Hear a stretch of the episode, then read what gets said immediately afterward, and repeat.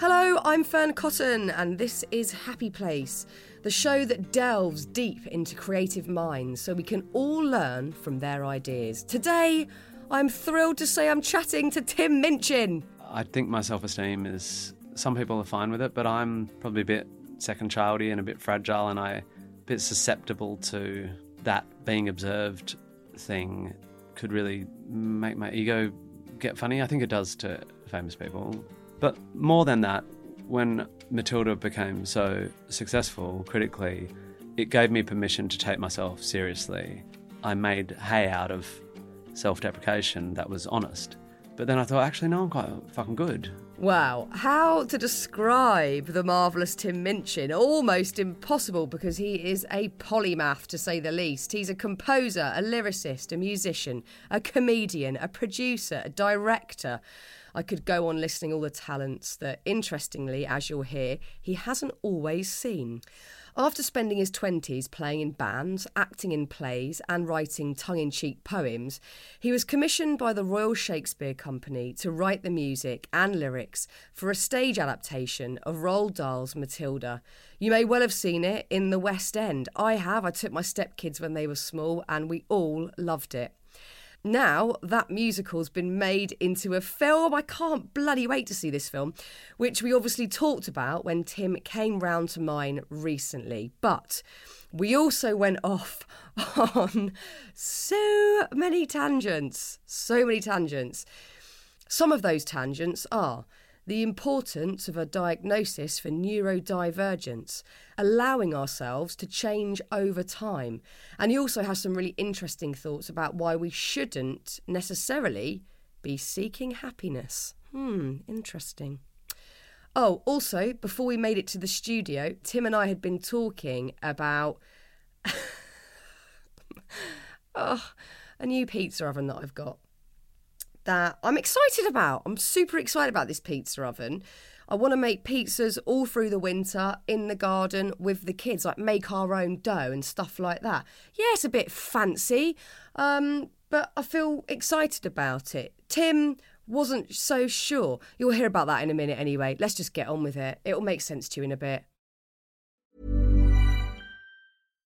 Mom deserves better than a drugstore card. This Mother's Day, surprise her with a truly special personalized card from Moonpig. Add your favorite photos, a heartfelt message, and we'll even mail it for you the same day, all for just $5. From mom to grandma, we have something to celebrate every mom in your life. Every mom deserves a Moonpig card. Get 50% off your first card at moonpig.com. Moonpig.com. Right, let's do it. Here's the show.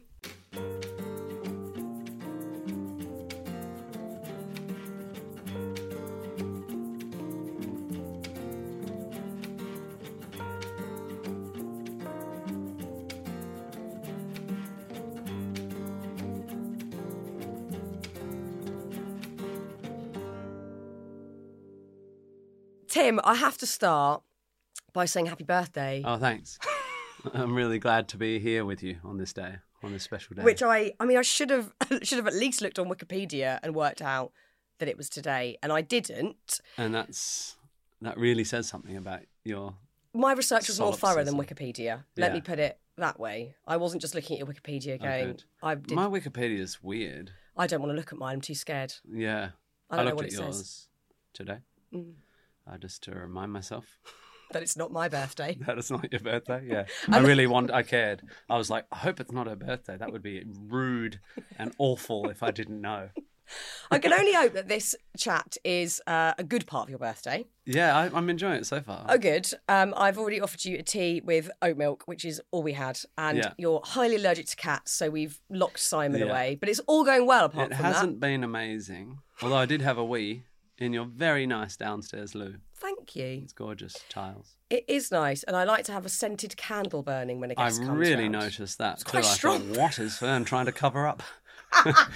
what is she hiding? What olfactory Nothing. sins she burying under this scented candle? It's just very strong. It's beautiful. It was so it's strong. lovely. I Um, wondered if it was especially for me, like a, a birthday candle. you can take it on your way out if That'd you really great. want it. Um, My you- PR just gave me a dozen donuts for my birthday, and. I thought, mate, how can you eat that many? well, it's so lovely, but donuts are donuts are. I mean, you can't eat twelve. the donuts. evil ones that we know the name of. Yeah, we well, can, the we say ones. Krispy Kremes. Yeah, They're so ones. beautiful. I mean, they're they're very sugary, but they're sort of on my banned substance list. because they're almost like eating air. Like Yeah. you don't feel full No, up, so you right. could p- do a couple could go it, easily, yeah, and it's never wise. Yeah. Um, but you are, of course, in the UK at the moment because you had the Matilda premiere this Mm-hmm, week. And I'm imagining this feels a bit like a second home to you, considering how much time you've spent here. You've lived here, you were born here, your kids were born here. Yeah. Does it feel quite homely yeah, still? hugely, and sort of more than that. It feels like my there's a version of me that was born here, into like as a artist. Like Mm. my career sort of really took off here, and I felt seen here for the first time, and then Matilda, and so the big, big things that changed my life as an artist happened here, and and I mean, I don't want to sort of make any Australians feel like I'm sneering at my beautiful, beautiful home country. That uh, you know, I've gone home, but um, but if I hadn't had kids, I would not have left London. Really? Yeah, this is my place. It's so cool that we totally got you and embraced you from day one over here. Mm. You're sort of perfect UK fodder. Yeah, I didn't realize. Yeah. that. But that's what it really felt like in 2005 because I'd been chipping away and doing all this stuff, and I hadn't quite realized that the skills I had accumulated through 10 years of rejections, you know, the sort of all that chipping away and all that sidestepping and like doing a bit of cabaret and doing a bit of piano and a bit of acting and a bit of original bands and cover bands and all that. Then with my theatre background and my theatrical style of songwriting, yeah, it, it, it appeared, I think, to the UK industry that I'd popped out of nothingness, Yeah. completely formed, when of course it had taken a long, long time.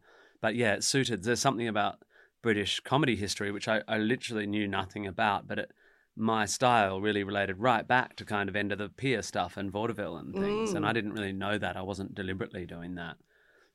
But I think I, I turned up at the, the sort of towards the end of the kind of 90s independent shuffling in a t-shirt comedy thing where, Yeah. where it's all about you'd rather be dead than be seen to be worrying about lighting cues or wearing makeup. Yeah. And I came in with a list of lighting cues going, this is your blackout, this is, you know, Here's some eyeliner. yeah, Let's go. That's right, yeah. Mm. Razzle dazzle. Absolutely. Um, and with Matilda, I know you had the the premiere for the film, and um, you've obviously got a long-standing history with this particular story. Hmm. How did you approach the film in comparison to the musical back in 2010? Well, the short answer is I didn't. I mean, I the the songs are the text. Yeah. and it wasn't my problem. Matthew Warchus, who directed the stage musical, and for people who don't really know how a musical is built, calling him a director is almost not. He's the architect of the thing. I mean, Dennis wrote Dennis Kelly wrote the script, and I wrote the music and lyrics, but it's Matthew's piece. And very happily, Netflix and Sony, you know, al- allowed him to direct the film. And the challenge of doing so, which I could bang on about for ages, and I can talk about how incredibly hard it is to make that adaptation and how incredibly successful I- think Matthew was. But it was not. I just sat in Australia and went, "You guys are doing great." I, I did have to be involved in conversation about what to cut, Right. and I did write a new song. I wrote a new uh, ending. And I've heard you say that seeing the cast of of Matilda the movie, uh, singing your songs, has been one of the greatest highlights for you. What was it about these particular actors singing your songs that really worked for you? Well, the experience of being a sort of songwriter from WA who ended up having my songs sung on the West End and Broadway and stuff is baffling anyway. And and the perhaps the greatest pleasure is having someone like Chris Nightingale, who's the orchestrator and the person who wrote the score for the film, take my songs, which are, uh, they have a lot of complexity and stuff in them, but I don't know. I, I can play all the bits in and go, I think the flute does this, and I think this, and Chris takes all that slightly naive stuff and turns it into real, incredible stuff. So that hearing my music find form outside of me is incredibly exciting at every step. There is something about Emma Thompson singing these songs I wrote in, uh, you know, in a in a dusty studio in Islington in 2008. I, I think you can't quite believe it. I mean, I've loved Emma Thompson for 35 She's years. you One know, of the greatest humans on the earth. yeah, she's absolutely incredible. And then Lashana Lynch, who I didn't know so much of. I'd seen her in a Marvel film, and I and and I I thought she was an incredible actress and incredibly charismatic. But I I had no idea whether she could sing or not. And and Matthew said, "Oh, we're casting Lashana Lynch," and I went, "Good. Can she? You know, can I?" I, I mean, it's not up to me. I'm not the casting person, but can I hear her voice, please? And this demo comes back of her singing "My House," and I just went, "Oh, Wow. this is great because she because I care very much about truth much more than you know she doesn't have a big operatic soprano she might have but she didn't use it but she just tells the truth you know Yeah. and then Alisha of course the kid who is just a baffling talent Yeah. um but I think what's so thrilling about the film and there's so much I can say about it I think it's incredibly emotional but what's thrilling for me as a composer is when you see your songs on stage, musical theatre, there's always a compromise going on because, you know, the microphone is buried in the hair of the child and the child has a tiny voice because they're a child and, you know, actors have, you know, you're in a 1300 seat theatre, so they can't all project their voices to the back. And so you're relying on technology and then they're dancing and then the orchestras, there's 15 instruments and you're always like trying to make sure the voices sit so you can hear every word, but you want the music to be really dynamic and you're always like right on the edge of not being able to in the film, it's just every word is clear. And Mm. for someone who cares very much about words and sticks a lot of them in my songs, it's amazing to to have a version of Matilda the musical where the sound mix is just perfect. Oh, what I mean, a thrill to listen back to and Yeah, to see on that big cool. screen. And you are the perfect person for any Roald Dahl film, quite frankly, because his work is notoriously, you know, has that sort of fun, adventure, levity, but also has a real darkness about it, much like your work. And obviously, the songs that you've created for Matilda are so loved and have real meaning and resonance for different reasons to different people. Quiet being one that is so loved, and I know that you've had many parents more specifically talk to you about the meaning of that song for them in particular when they've got neurodivergent kids because it it speaks to the kid it's a a real true understanding of of what that feels like and and the song even in its tone and and the change of the song halfway through expresses that. How i know you because is it your daughter who has ASD is Yeah, that correct? yeah. yeah. Was that in mind when you were writing it or No, because you were just I kind of didn't know channeling my it? I didn't know my daughter had ASD when I wrote that. Uh, she was two, and uh, I, it's just been such a gift that I've had so many people talk to me about that song with their kids who who especially like kids like non-verbal autistic kids and stuff who tell their parents that um, that that song is is how they feel. You know, uh, that's an amazing thing for me. I, I remember writing it. It was a song I wrote the first draft of that moment that I knew I wanted a song. We wanted a song when at that moment where Matilda finally the the power of her mind finally kind of breaks down the barriers and she that's the superhero moment, the the superpower moment where she moves the cup with her eyes, which comes quite late in the story. I knew I wanted to try and I, I wondered what that might feel like, and I wanted that to be the, the, the song. And I started with that it felt magical. It was a real sort of Disney instinct, or a bit like Billy Elliot singing Electricity. I thought it's it's the moment where she's like, oh, and then that was really daggy and not dull, and so that went in the bin. And then I thought maybe she, maybe the irony is she's this tiny little girl, and it makes her feel big. So I was going to do a song called Big, and then like it slapped me in the face that Mrs. Wormwood sings a song called Loud and says what you have to be is loud. And I thought, well, in the second act, Matilda needs to talk about the importance of quiet.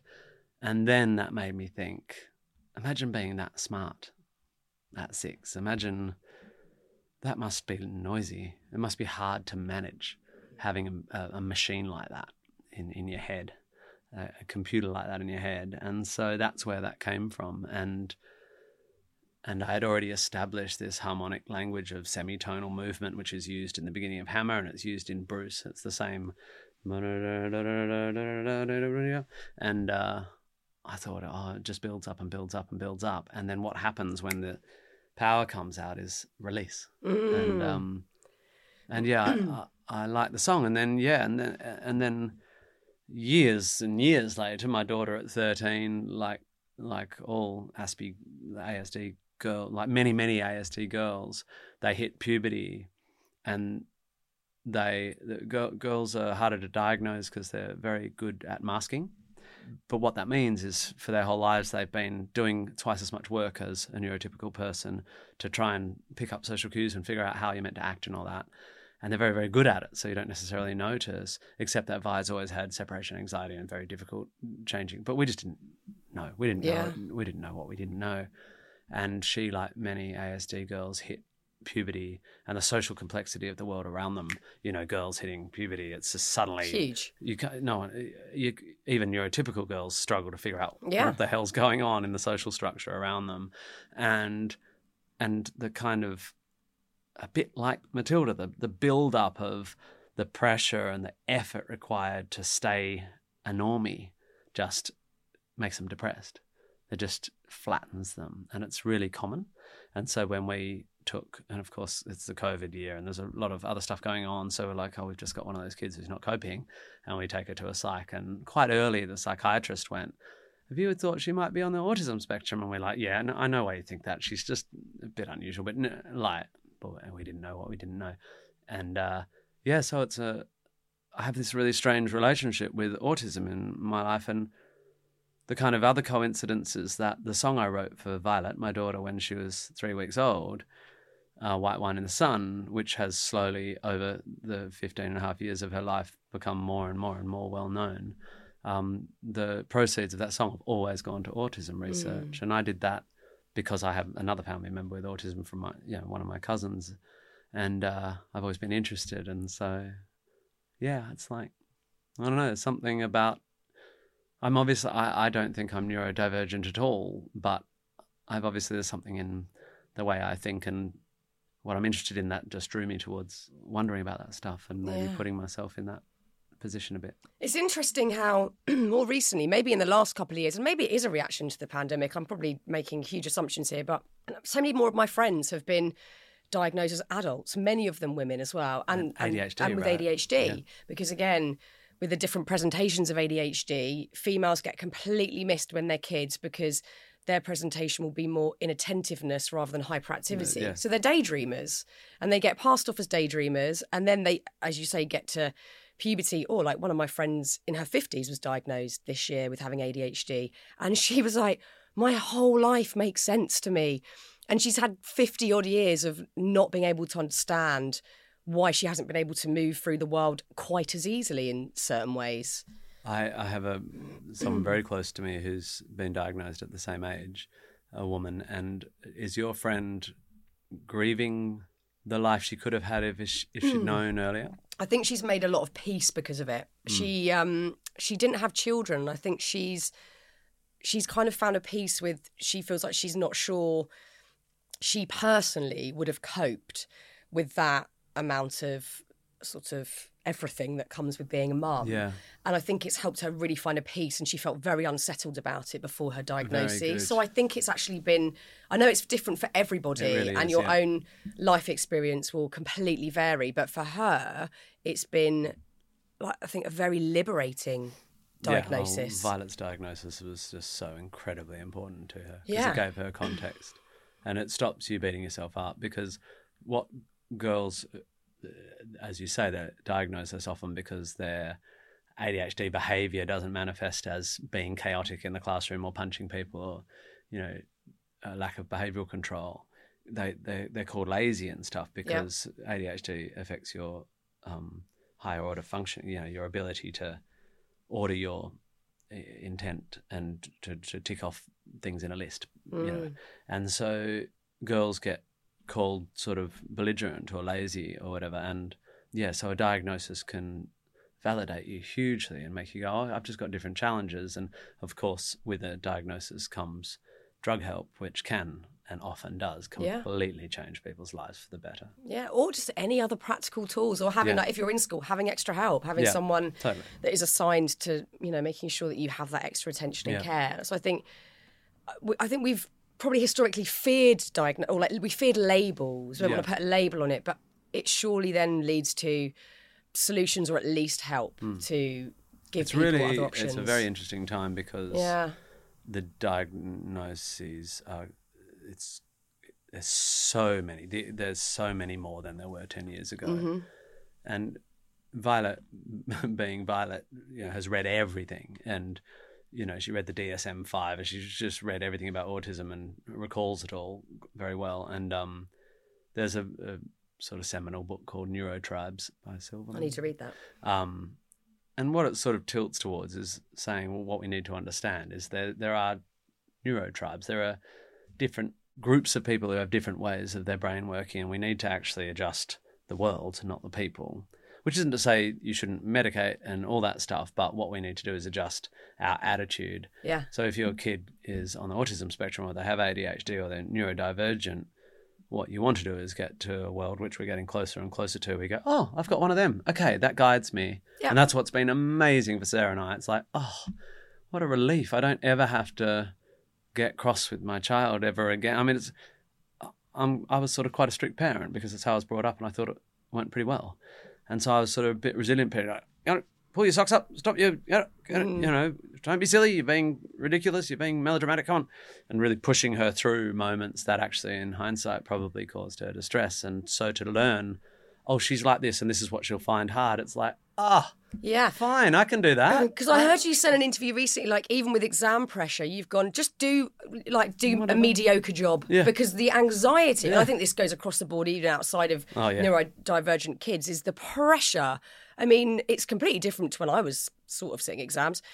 You know, kids are under this insane pressure that's leading to acute anxiety. That can't be good. And they seem on to any be level. doing it to themselves. Yeah. Like it seems to be a cultural. I don't. I just. I might. It's the opposite of me. I was brought up in a time when I went to a, a boys' school, and there was definitely an expectation that I should work. But my entire childhood was my parents going, Tim, go into your room, and do some study. You know, like having to push me into studying. I was like, eh, I'll I'll get away with it. I spend my entire parenting you know years saying to my kids just stop can you do you have to do that homework you've been doing homework for two hours like mad. it's it's three hours and my Yeah. boy my boy's not super quick like he takes a long time and i'm like caspar you got to stop and he's like i can't i have to finish it i just want to finish it and it's like dude what the it's, like, It's what mad. has happened I don't know. I really can't it doesn't work it come out. from us Do you know what? I've got to do a talk in my kids' school in a couple of weeks, or I think it's mm, next week. do they know that sounds like a terrible idea. It's a terrible idea, of course it is. But I'm very. what are you going to say I'm gonna, I'm gonna really use it to Yeah, get what I need out of this situation that's because I think there's so much that's just wrong in the mo. It's so archaic still and Victorian, and you know some schools do better with that than others. And I think you know my kids' school is luckily quite creative, so that's why we put them in there. But I do think there is there is still this structure, and also maybe because of social media, there's now an instant comparison to how their mates are doing or how much they're studying, or. I don't know. It's sort of imploding on itself, but it's certainly gone wild. So I was I was very refreshed to hear your take on it. Hmm. To say because my kids are a lot young. I've got stepchildren who are older. My kids are seven and nine, and when they get to that exam bit, I'm already nervous about that. Yeah. So I don't want to be going. Come on, you've got to like study for hours and smash it because what is the end goal with hmm. that really? Like we want them to have options and to do well. There but not at the cost of their mental health. That's right. We're also people who, if our kids don't do well in exams, they're going to be fine. There, there are, you know, if we had a, someone at this table who was a first generation immigrant, they'd be like, "F that." yeah, yeah, of course. Fucking, my kids are going to work until they get into. We didn't come here for shits and giggles. We came here for the opportunity. You know, it's so we're coming from a very privileged position, obviously, where we know yeah. our kids will be fine, and if they don't get into uni, we'll sort of, you know, we'll, we'll talk to someone and they'll find a way in, or you know, it's so it's. I- I sometimes think we we want schools. It's like people who. Sorry, I'm just going to digress here wildly. You know how people in marriages sometimes make the mistake uh, with a partner of thinking that their partner needs to be everything, when actually you can love your partner, uh, but you you need to have friends and you know your sports club and your thing and uh, your, your quiz night doesn't have to be. You don't have to do everything together. Your partner's your partner, and you get other stuff other places. And I think sometimes we want school is a factory and it has to be a factory because what we're trying to do is educate every child on the planet right so in in britain we you want to educate every child well for free and that is not a system that is ever going to be very um, bespoke Yeah. It has to be based on means, on on mediums, on averages, and it has to be uh, structure. And we don't have time and resources to to fulfill the specific needs of every child, and we don't have time and resources to fulfill all the different areas of education, you know. So my arty friends are like, oh, this school, they, they care about maths and English, but they don't care about theatre and painting. And, and I, I sort of, part of me thinks school's going to be a factory and your job as a parent is to contextualize that for the kid and to allow them to be good at what they're good at, fail at what they're not good Yeah. at. And if they fail, they'll go one of two ways. They'll either go, screw that, I'm not good at maths, I'm never going to do it again. Or they'll go, screw that, I'm not good at maths, I'll show them Yeah. and work harder, and that's fine. And they'll have a teacher who's mean, and I say to my kids, that's part of what you're learning. Some Yeah. you won't click with everyone. Again, maybe I'm coming from a position of privilege, but if the school's theatre is like, well, go join a theatre club, or we'll talk about, we'll paint at home. Like, Yeah. we can't expect schools, and we can't expect our partners to be all things to, Mm. you know. I think, I sort of think schools are factory, and and it should be because that you, artists come out of rebelling against. I, Yeah, of I- My kids need something to rebel Yeah, against. I mean, God, if their school's perfect, then what are they going to say "fuck you" to? exactly. What are they going to write about when Yeah. they when they get their punk band together when they're sixteen? They Yeah. need to be like, "Fuck the man." Yeah. Don't take the man away. Ready to pop the question? The jewelers at BlueNile.com have got sparkle down to a science with beautiful lab grown diamonds worthy of your most brilliant moments. Their lab grown diamonds are independently graded and guaranteed identical to natural diamonds, and they're ready to ship to your door. Go to BlueNile.com and use promo code LISTEN to get $50 off your purchase of $500 or more. That's code LISTEN at BlueNile.com for $50 off. BlueNile.com code LISTEN. So I, like many people out there, I'm a mega fan of what you do for many reasons. And your songwriting and well, what you create is so complex in terms of how much is in each song or how much is in what you do generally in music. You're not only insanely technically equipped when it comes to playing a piano, you're very funny, you challenge societal issues, you face your own Super- fears. super good looking. Super good looking. Best hair Best, amazingly good Best looking, hair. really amazing body. like everything's going Yeah, on yeah. sentimentality like there's you, it's all in there so how how do you how do you know what you're doing? Like what is your aim? Where are you going? Like there's so much there. It's not like one obvious route of this is just to get a kick. This is just to get a laugh. This is to make people cry. You can sort of do it all. So what, do you have a direction or do you have a a feeling you want people to have at the end of the song due to everything you're capable of doing? Oh, well, that's all nice and makes me want to cry because I, I, I mean, I just am full of self doubt uh, about my work, obviously, because I, I've never fitted particularly. You know, I, I've been writing songs for thirty years, and part of me thinks they're really, really good, but I've never had a song on the radio. Like my songs don't get played on the radio, except you know. A couple of my British friends play "White Wine in the Sun" at Christmas, you know, but it, they they don't belong on the charts, and they don't I don't, I don't know. They're, they're, they're their own thing. And I think I write songs like I write them because of all the slightly disparate inputs I had. And kind of, it's a lack of stuff too. Like every artist is defined as much by what they can't do as what they can do. And what I can't do is write pop songs. I just don't, I try and it doesn't work. What I can do, or what I'm compelled to do, is firstly to explore harmony, like not always write with the same three or four chords. Although I, I, I have increasingly written more and more simple songs. I think that happens as you get older. You think, oh, what am I doing? Let's just, let's just simplify it. I'm interested in harmonic complexity to an extent. I'm not, I'm not a jazzer, but you know, I have enough knowledge of that stuff that I don't want to just be lazy and play the four chords. And I am not compelled to. I don't like.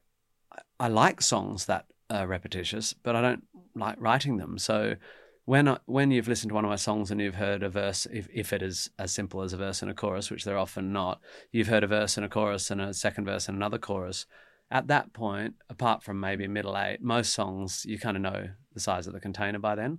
And with my songs, there's something more coming. There's always more story to come. There'll be a some ironic change or there'll be a resolution of something set up nearly always. And i don't i didn't do that consciously. I'm only saying this in hindsight. I'm like oh my songs tell stories. And i for some reason i just get to a point in a song and i'm like i don't want to just do it again. I'm like what are we talking about here? So if i look at my record from a couple of years ago this is all very self-indulgent but if i look at if this plane goes down or i'll take lonely tonight you don't you haven't got the full picture until you get to the last note. And mm. i although I've been frustrated in my time that I'm not on the radio and I don't sell millions of records and stuff, I, I have come to be quite proud of that because I think it's it's kind of theatrical storytelling music. It's why it works in theatre.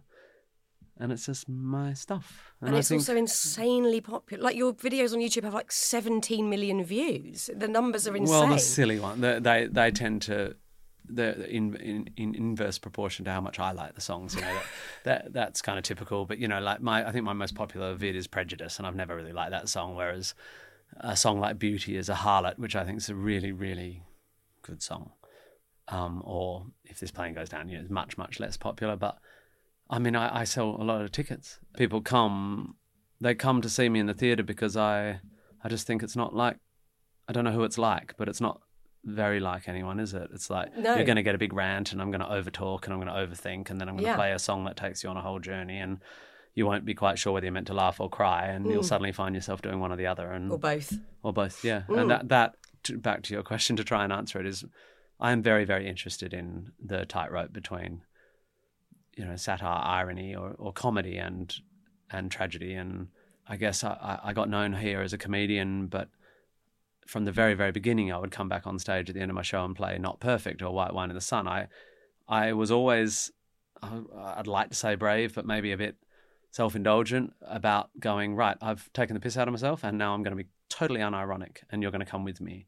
And not everyone did, but enough people did that it it's something I've developed. And and now if you came and saw back or whatever, it I've really just carved out my. You wouldn't necessarily call it a comedy show, but people laugh a lot through the night. But I'm just swinging back and forth and taking them on different journeys. And one song might make you feel a bit uncomfortable, and another one might make you feel really sentimental. And then it's really, really silly. And I do cheese still, and you know, like so. And I think um, think I might. I think I might have ended up in a pretty good place, really. And how's that been touring again? Because obviously you had 10 years where you didn't write a comedy song. And I, mm. I hmm. read the Guardian article that you wrote relatively recently saying that. Mm. There was no sort of major burnout or breakdown or sort of dramatic reason for you to step away from that. It was an issue of temperance and you foreseeing that this kind of fame and touring and wine and adoration probably isn't great for a human in general. I think that's right. And I think that that's maybe when I wrote that article, I was being a bit kind on myself or branding myself a bit because I, I sort of defined that as I definitely thought as I, I had little kids and I, I would, you know it, the, you walk down the street and people know who you are and it's feels good initially and then you just think oh, this doesn't feel good for the kids. And and more than that I, I think my self-esteem is some people are fine with it but I'm probably a bit second childy and a bit fragile, and I a bit susceptible to that being observed thing could really make my ego get funny. I think it does to famous people. I think everyone, but the, you just react to it I, differently. That's right. The way I describe it is the camera of the self, which should sit behind your eyes, suddenly starts floating out on an invisible selfie yeah. stick. And, and it's not just about like how are people seeing me? Am I fat? You know, am I ugly?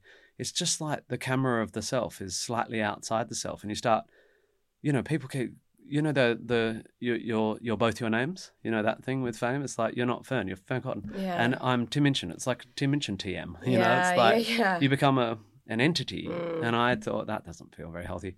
But more than that, when Matilda became so successful critically, it gave me permission to take myself seriously because I built my career doing rock and roll nerd and dark. So I was basically saying, look, I want to be a muso, but I'm not very talented. I'm not very good looking, and I'm I've had no suffering, so I don't have anything to write about.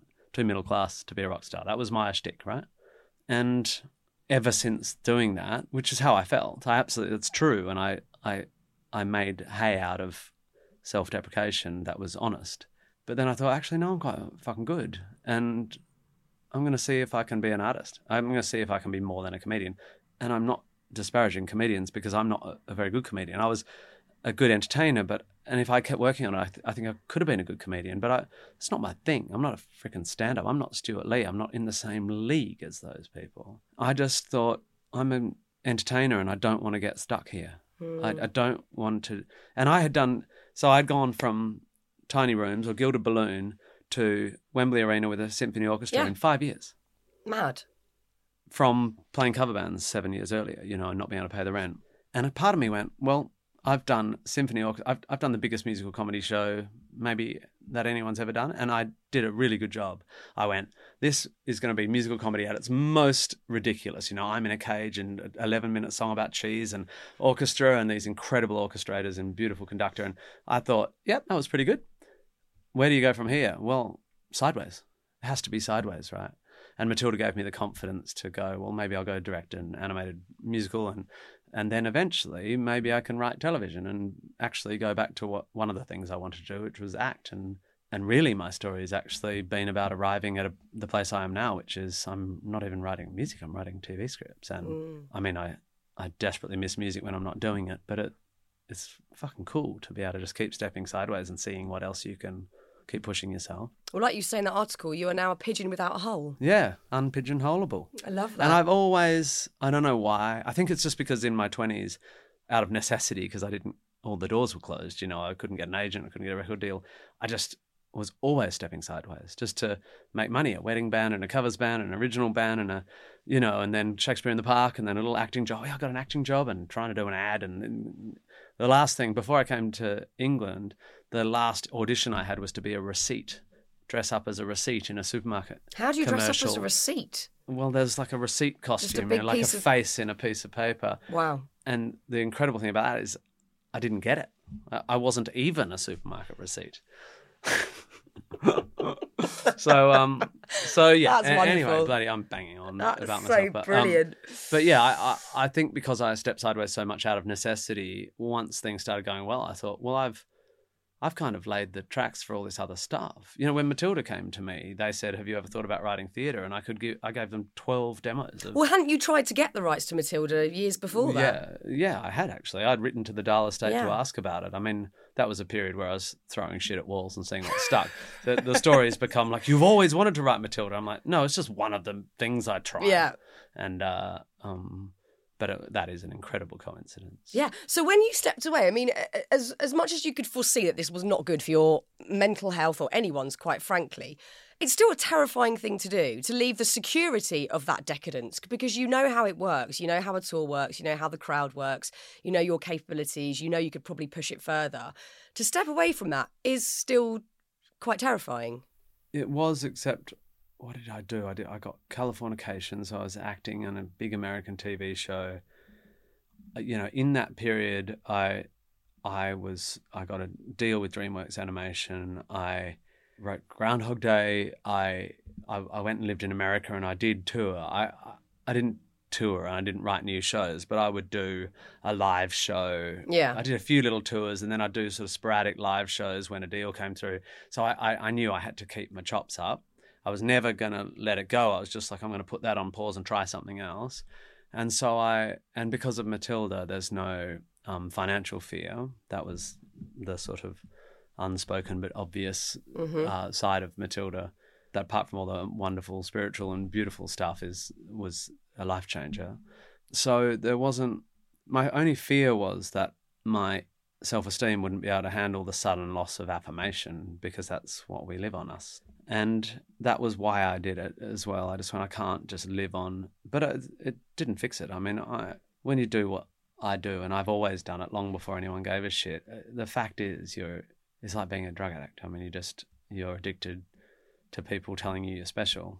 And when you deny it yourself, it's that's why famous people are fucked, you know, like Yeah. and why it's so hard aging out of fame and stuff is once you're used to being someone that you walk in a room and everyone's interested, it's terribly odd for a human, any human. So how do you deal with it now? Because like you've had this huge premiere this week. Mm. You, you did the tour last year and, and at the start of this year.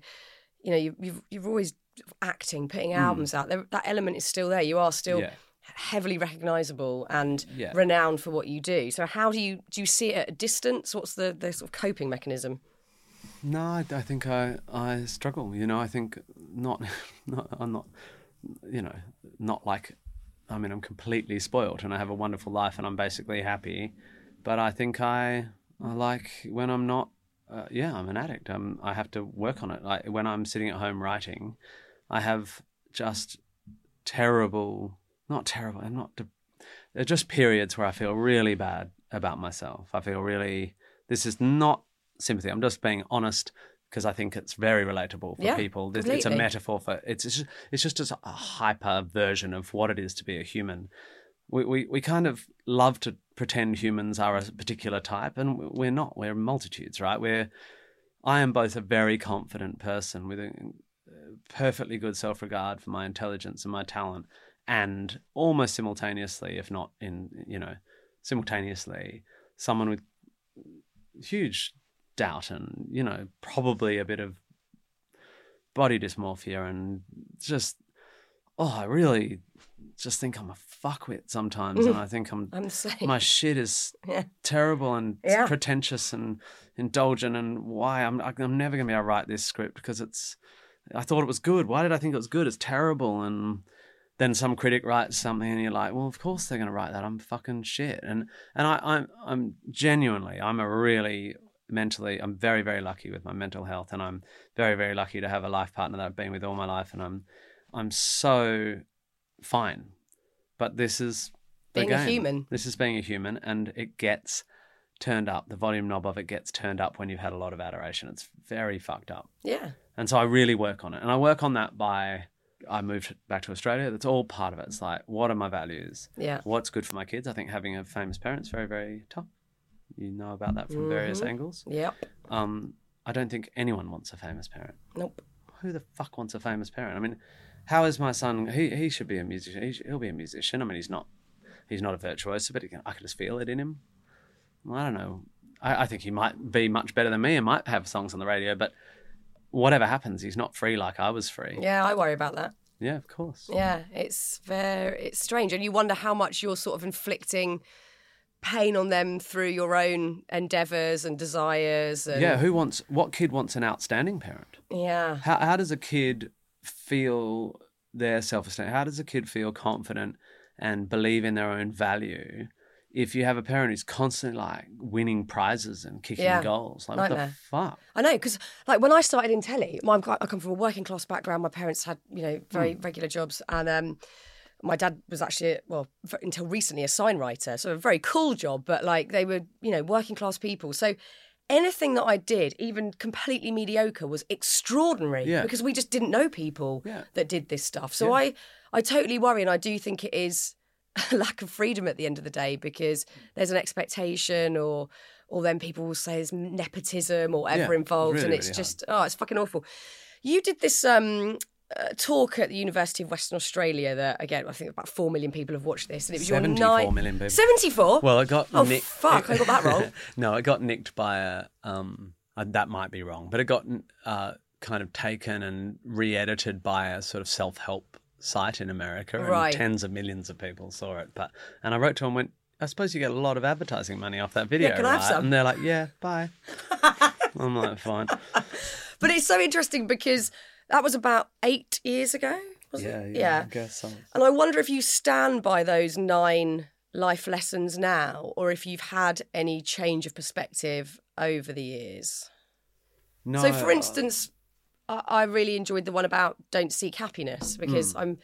That's why my podcast is called Happy Place, and everything I do is sort of re- revolving around dissecting happiness and what it is. And I, I have yeah, no clue. I desperately wanted to hear more about. I mean, I've got no idea. I have no idea. H- hence why I just keep working because I genuinely have no answers. I But don't that's feel. right. I don't feel any more content in understanding it. But I think you're absolutely right. It's not seek. It's not seekable.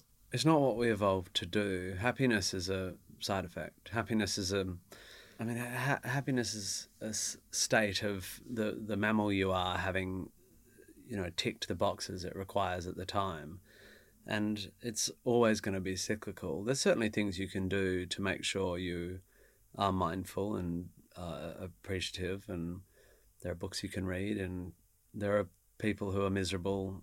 But I just think the solution is not to focus on it. The solution, I mean, in short, I, I stand by it.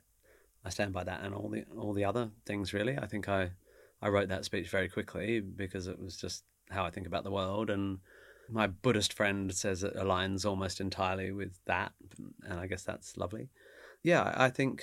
Well, as I, I think I said in the speech, it's happiness is like an orgasm. If you think about too much, it goes away, Yeah. and, and it maybe is really like an orgasm in that an orgasm does happen if you're thinking about the sexy stuff you like. You're not thinking about the like, oh, I'm gonna have this orgasm. You're thinking about the sexy stuff you like, or mm. you're having the experience of. It's so funny. I'm like, I- I'm I'm completely talking about masturbation here. Some people have orgasms by having sex.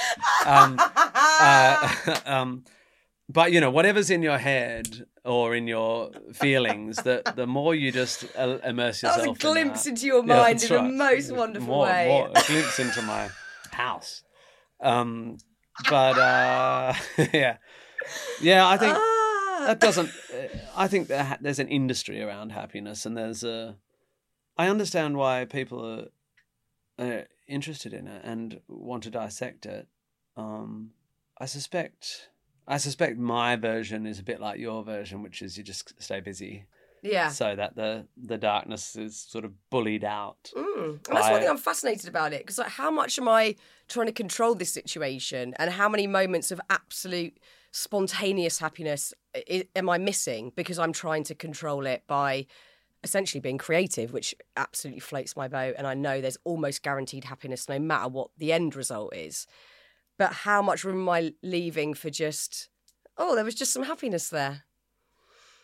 Yeah, and and it's relative as well. Of course, it's relative. yeah, yeah. You know, happiness is only is is completely relative. It's why lucky fucking people with money like us still talk about it because I have everything I could have possibly dreamed of times ten in terms of creative satisfaction and relationship and money and a home and um freedom and respect are just so far beyond my wildest dreams.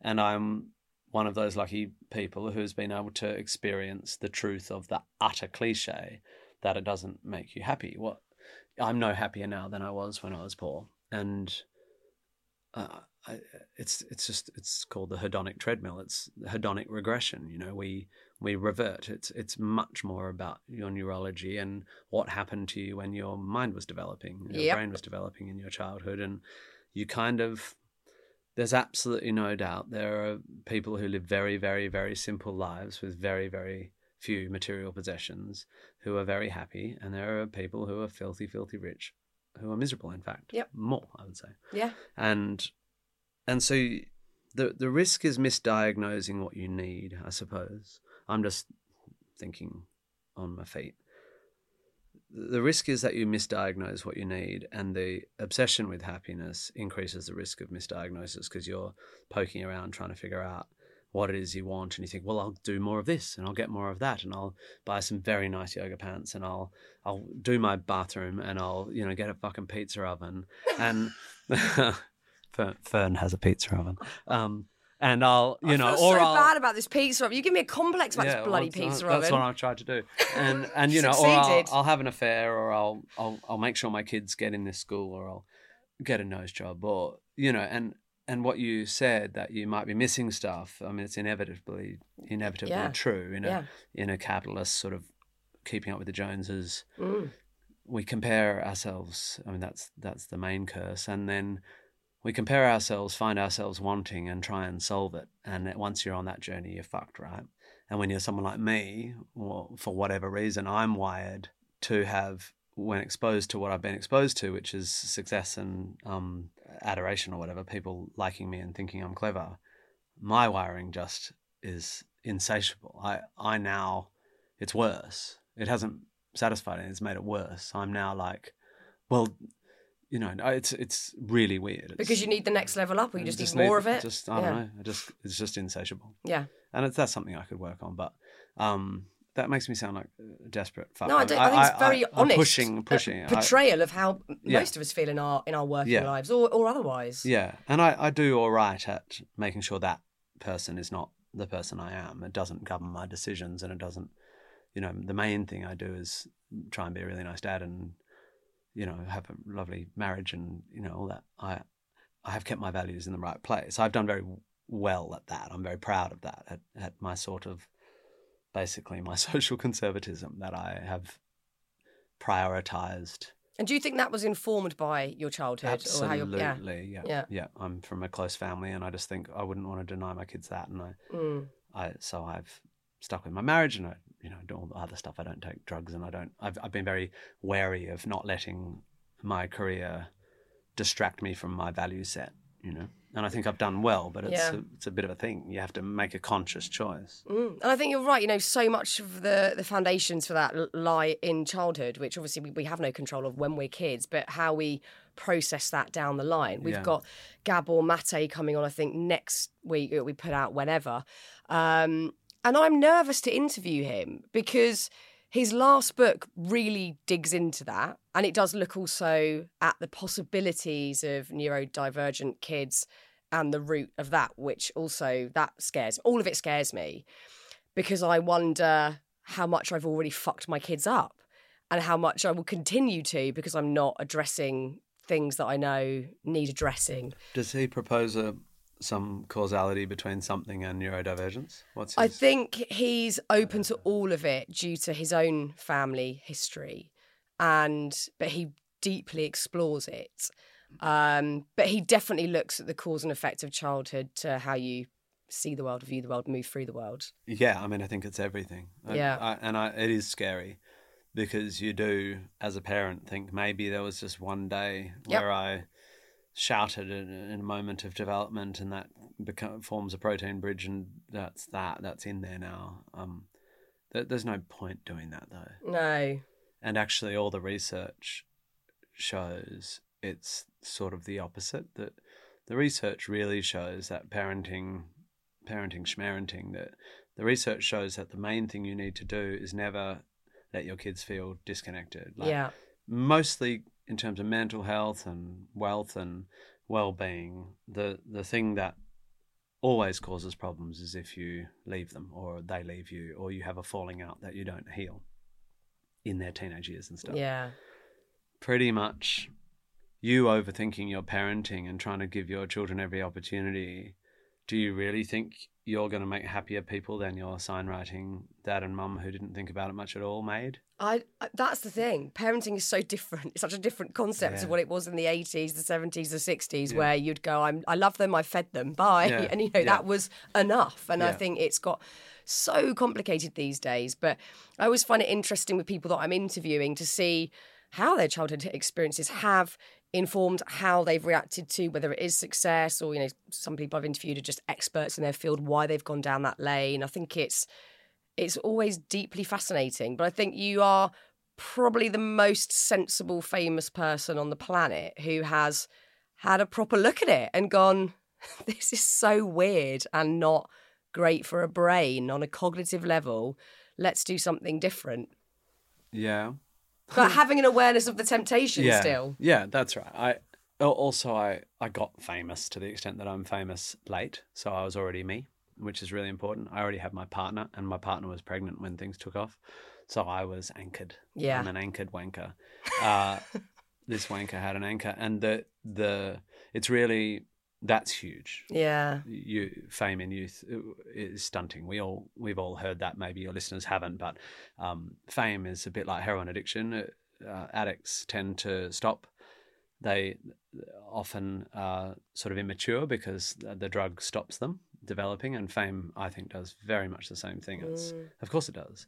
You're not going through the normal developmental stages, Mm. and so I- I feel very grateful for that. But also because of my areas of interest, like probably the things I know most about, and not like an expert, but as it happens, the things I've read most about are, are really psychology and philosophy about cognitive biases and Yeah. neurological biases. I, I know quite a lot about it, and I don't believe in free will. So I, I think we're all meat computers that just do whatever, exactly what you're saying. You, you you're just You're just what? You're just your genes and the things that happen to you. That is Yeah. the sum total of who you are. There's Yeah. no there's no soul, there's no higher anything. You're just your genes and what happened to you, right? And so that keeps you that keeps your ego in check. You know, Mm. I don't think I deserve credit for who I am to the extent that I do good things, and I don't think I deserve blame for who I am to the extent that I don't. It's, just, it's and once you're down that path philosophically, you're kind of in a different place Yeah. from someone who's like, I'm a genius, I'm fucking drugs and bitches, yeah. you know, it's like, yeah, nice, you're okay. You should learn a fourth chord, but yeah, you're oh good. god, you know. I just I think when you've been exposed to any sort of critique, I I can't believe any hype because it's in, it, it's equal to the critique, and I don't want to look at the critique, so I'd rather just have like, Yeah. no noise. Yeah. But I think it's I probably sit somewhere in the middle in, in terms of I do think you know the sum of who you are is exactly what you've said, but I do definitely seek some sort of magic. And I've, I think I've always been quite sort of open and exploring that, and n- like needing a bit of that magic, if I'm honest with you, and i'm not pinning it to anything. I, I'm certainly not uh, bound to a certain religion or doctrine, but I'm deeply interested in other stuff. Yeah, I and guess. I, I, I have increasingly, I, I've never been. It seems some of my work would make people think I'm contemptuous of spiritual belief and stuff, and I certainly have asserted that I have no spiritual beliefs in the past. I haven't really altered, except that I, the, my thinking has altered in that I believe what humans are are storytelling creatures, and what cultures are are collections of narratives, right? And as with many people, that uh, Harari book, *Sapiens*, kind of just guided me in my thinking a bit. You know, the the idea that money is a shared narrative, that it, it's not a real thing; it's just something we all agree on and value, uh, or the notion of nationhood, or even the notion of race, and the notion of culture. They're all shared narratives. They're accepted narratives. They're not real, except to the extent that believing makes it so. To quote Shakespeare, I suppose, ish. Um, that we we define ourselves by our stories, and so I guess my magic is in the stories I make and in the music I make, and some people would call that my the spiritual side of me yeah. is my seeking beauty and um, humor and stuff in in the stories. I, I I think all we are is stories, and so if part of the story one person likes is that they think they might come back as a squirrel, or someone else might think they're going to go to heaven and have some virgins or raisins, depending on your interpretation of the text, and you know whatever. It's like it's fine. You, the, you, you, the stories we tell ourselves sort of can be judged by their utility, as in, mm. does it make you nicer? Does it make you kinder? Does it make you happier? Is it good for your kids? And the answer is very often yes. I, I'm Yeah, pretty optimistic hope. about people. Yeah. It's just unfortunately we hear about the fuckwits, we hear about the Yep. the fundamentalists and the Yep. And then you you know you have a revolution in the 70s in Iran and you put the whole fucking thing back. So you know, shared narratives aside, I think theocracies need to fucking burn to the ground. but anyway, just, patriarchal to theocracies are bad. but um, you know, bring it on. Yeah. Mm. We've covered so much. I don't know. And also nothing at all. And also nothing at all. That is the We've crux of my nowhere. podcast. Of- is that life. we talk about everything. Yeah, we talk You about everything. die having we nowhere. found we found out nothing. Yeah. The end. Yeah. Like that is essentially the whole point of me. Yeah. So getting on with it is good. Getting on with Isn't it it? is so getting on good. with it is good for happiness. It is, and potentially making your own pizzas. That's my take on it. Definitely, definitely pizza oven. That's the only key. It's the way out. Fucking hell. That's You're I, gonna I'm going to try it out. You're going to use it twice. I know I am, but just humour me in Yeah. this one, okay? I've Yeah. we've bloody. I was going to say I built it. I didn't. Kevin built it. He's the builder. Um. Nature. Yeah. Nature. Nature. Nature's the other one. Yeah. We've got to fucking get out. Yeah. Humans were not meant to live in boxes. Nope. Got to get out. Yeah. That's huge for me. Yeah. What That's is your? part of why I live moved back to Australia? I'm like, I've got to go back to where I have a relationship with trees and ocean and sand. Do you know what? I'm. I, I'm. Um. I constantly feel. Uh. What does Sarah Wilson call it? There's some sort of weird visceral discomfort in being human in this age where I can't think what, what she called it now, but um, I feel exactly the same. I want to be out in nature. I want to have a relationship with it, but I also know that loads of things I'm doing are completely screwing it over. I feel sort of sick about it Mm. every time I buy some blueberries and they're in the plastic thing, and I don't know what the fuck to do with this plastic thing because I'm pretty sure it's not being recycled, even if I put it in the blue bin. And I that one bothers me greatly. I know.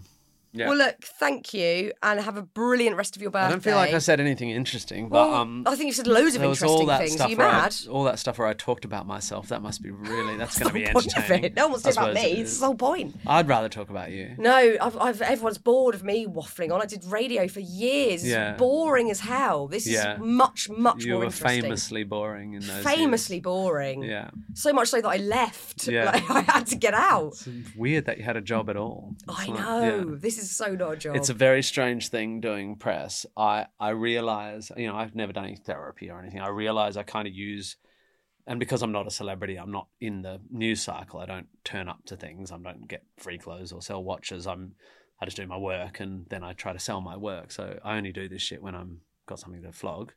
So uh, Matilda the musical, the movie, uh, Upright season two coming on November 21st, and back the uh, streaming version of my live show coming in late November as well. Sometimes you have to be a little bit naughty. There's a children's book coming out next April. Um, I don't have to do any of that in no, the that's now right. Yeah, yeah. That's done right. it for me. Um, also, there are nude pictures of me on celebritydick.com.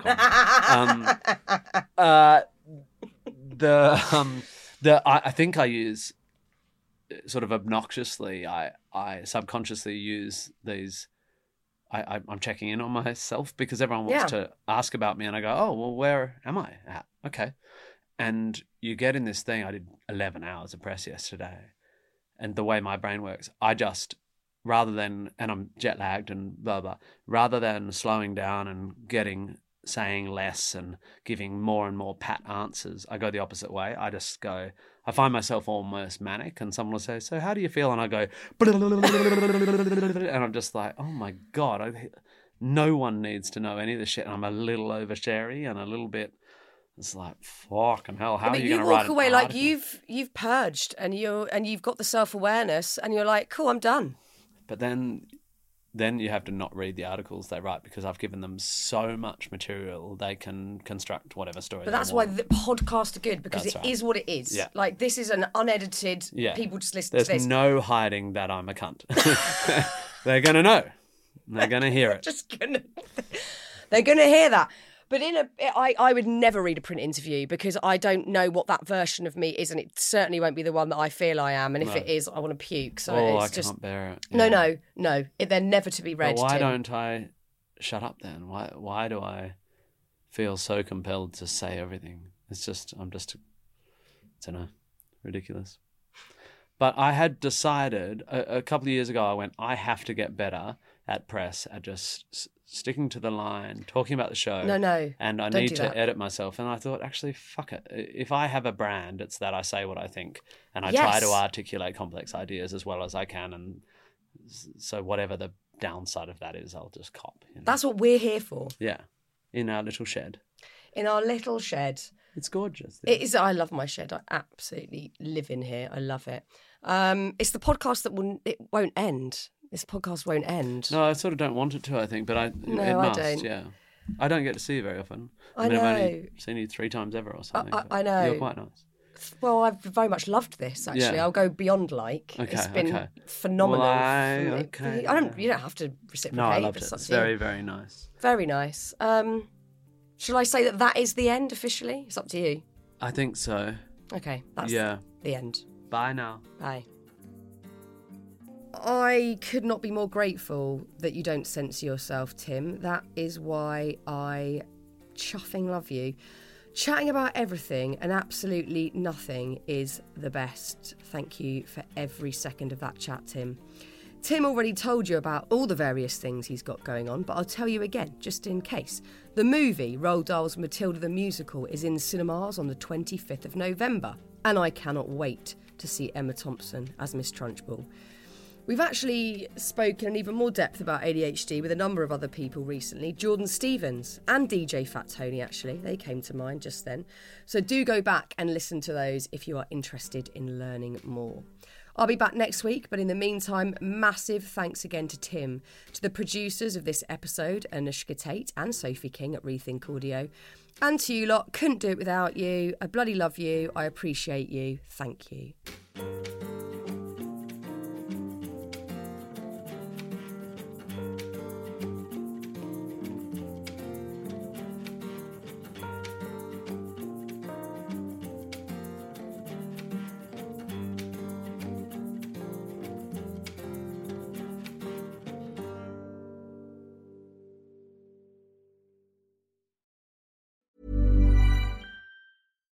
Mom deserves better than a drugstore card.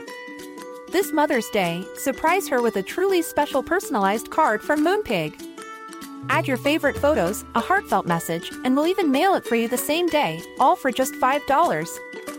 From mom to grandma, we have something to celebrate every mom in your life. Every mom deserves a Moonpig card. Get 50% off your first card at moonpig.com. Moonpig.com